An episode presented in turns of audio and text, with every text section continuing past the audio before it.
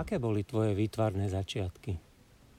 Takou klasickou odpoveďou väčšiny výtvarníkov a ilustrátorov je, že začínali už v detstve. Tak v škôlke alebo ešte aj pred škôlkou sme malovali asi všetci.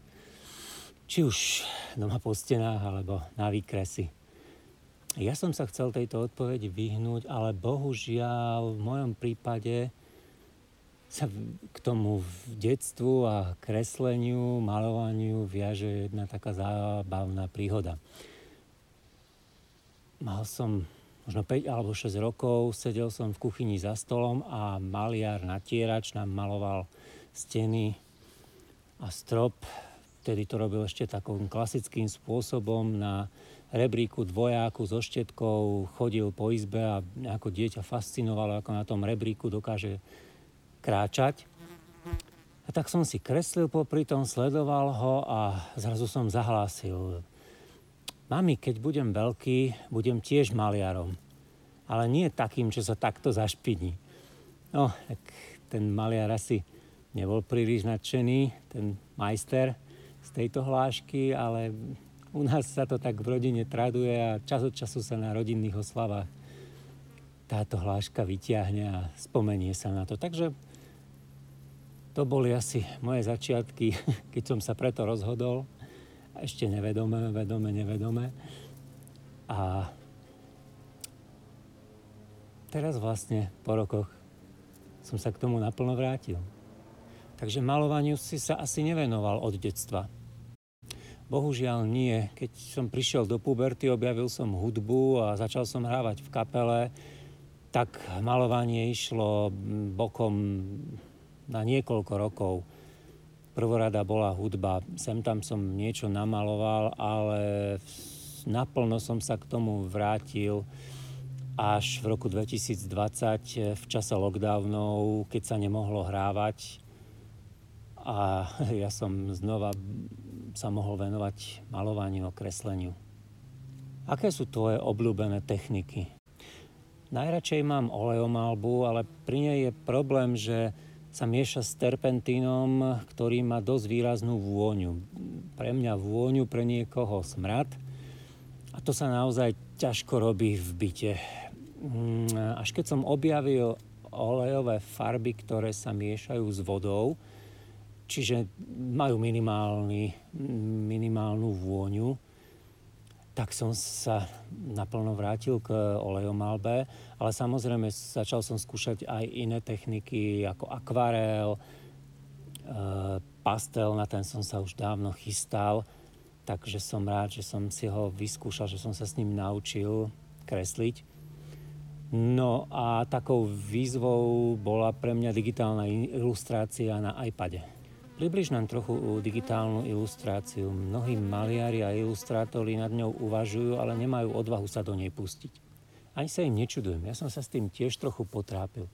Predsa len kresliť akýmsi virtuálnym perom na neexistujúci papier je trochu zvláštne, ale dá sa na to zvyknúť, dá sa to naučiť, predsa je to len technika ako každá iná a prináša obrovské výhody hlavne v dnešnej digitálnej dobe, že človek nemusí svoje dielo zložito a náročne skenovať a báť sa, že stratí farby, ktoré skutočne málo, čiže tá digitálna ilustrácia má svoje výhody. Čo kreslíš digitálne ty? Ja robím digitálne najmä kreslené vtipy, komiksové stripy a komiksy. Pri ilustrácii je to tak pol na pol, záleží prečo je určená. Keď je to určené pre nejaký webový magazín, tak ju robím digitálne. Keď je to pre tlačený časopis, tak tam si rád vyberiem nejakú klasickú techniku a potom to skenujem aj za cenu toho, že je to trošku zložitejšie, náročné, ale rád držím v ruke ten papier, štetec, farby, rád sa ušpiním. Študoval si malovanie na ZUŠ alebo niekde inde? Ja som taký špeciálny prípad. E, ja som ani hudbu, ani malovanie neštudoval oficiálnymi cestami. Som samouk. Aj keď neskôr som si vždycky teóriu doštudoval, aj v hudbe som sa naučil noty, stupnice, všetko, čo je potrebné. A v malovaní práve teraz v poslednej dobe sa vo veľkej miere venujem tej teórii. E, začal som chodiť na hodiny malby a ohromne ma to posúva každou hodinou sa naučím niečo nové, niečo iné a veľa mi to dáva do mojej tvorby. S kým teraz spolupracuješ? Pre koho maluješ? Asi najdlhšiu spoluprácu mám so včelárským časopisom Dimák, kde robím kreslené vtipy a komiks, celostránkový komiks každý mesiac. E, ďalej spolupracujem s webovými magazínmi, ako je turistický Hikemates, cyklistický of Cycling, či český hudobný magazín Frontman. Na Instagrame bratislavského barbershopu Hero Barber môžete vidieť moje komiksové stripy.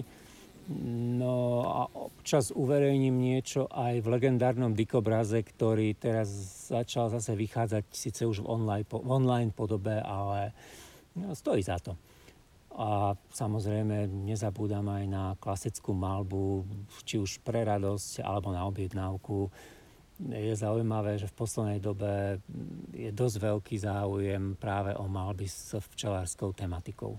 Ako začala tvoja spolupráca s Dymákom? Spolupráca začala tak, že som eh, do časopisu poslal jeden kreslený vtip, kde roj včiel naháňa cyklistu a šéf-redaktor časopisu, eh, ktorý je tiež okrem toho, že je včelár aj vášnivý cyklista, sa mu ten vtip zapáčil, tak hneď povedal, že ho uverejní a navrhol mi, aby som do každého čísla dal eh, kreslený vtip ako bol bývalo kedysi zvykom v novinách, v časopisoch, skoro v každých, jednoducho každý dobrý časopis by mal mať aj svoj kreslený vtip. No a postupom času táto spolupráca sa rozrástla aj na mm, kreslenie komiksu a, a dokonca som v poslednej dobe už robil aj titulky. Je kreslenie komiksu náročné na čas? V začiatkoch to bolo veľmi náročné, keď človek musel vymyslieť všetky postavičky, prostredie, mm, ich charaktery. Ale teraz, keď je to už vymyslené a od šéf-redaktora dostanem zadaný príbeh, tak si už len vyberiem z existujúcich postavičiek, prostredí a už je to kreslenie oveľa jednoduchšie. Prvý náčrt si robím rukou a ceruskou na papier, klasicky, ale finálnu podobu tomu dávam e, v digitále, v iPade. Na akú tému kreslíš vtipy najradšej? Začínal som cyklistickou tematikou, včelárskou tematikou a zúčastnil som sa napríklad na Medzinárodnom festivale kreslených vtipov v Marianských lázních, kde bola téma história. A neskôr som kreslil na tému rozhlas a televízia pre novomestský Osteň v Novom meste nad Váhom, kde je galéria kresleného humoru. No a v podstate som zistil, že vtip, dobrý vtip sa dá vymyslieť a nakresliť na akúkoľvek tému. V súčasnej dobe prebieha moja výstava kreslených vtipov v Zlatej uličke v Bojniciach. Máš aj nejaké iné záľuby okrem hudby a malovania? Ako som naznačil, baví ma cyklistika a dokonca som sa začal venovať aj včeláreniu keď človek kreslí pre včelársky časopis, musí trošku poznať tú tematiku, včiel, problematiku a všetko, čo sa okolo toho týka, aby to vedel správne nakresliť, aby vedel vymyslieť vtip, aby vedel, čo sa tam deje.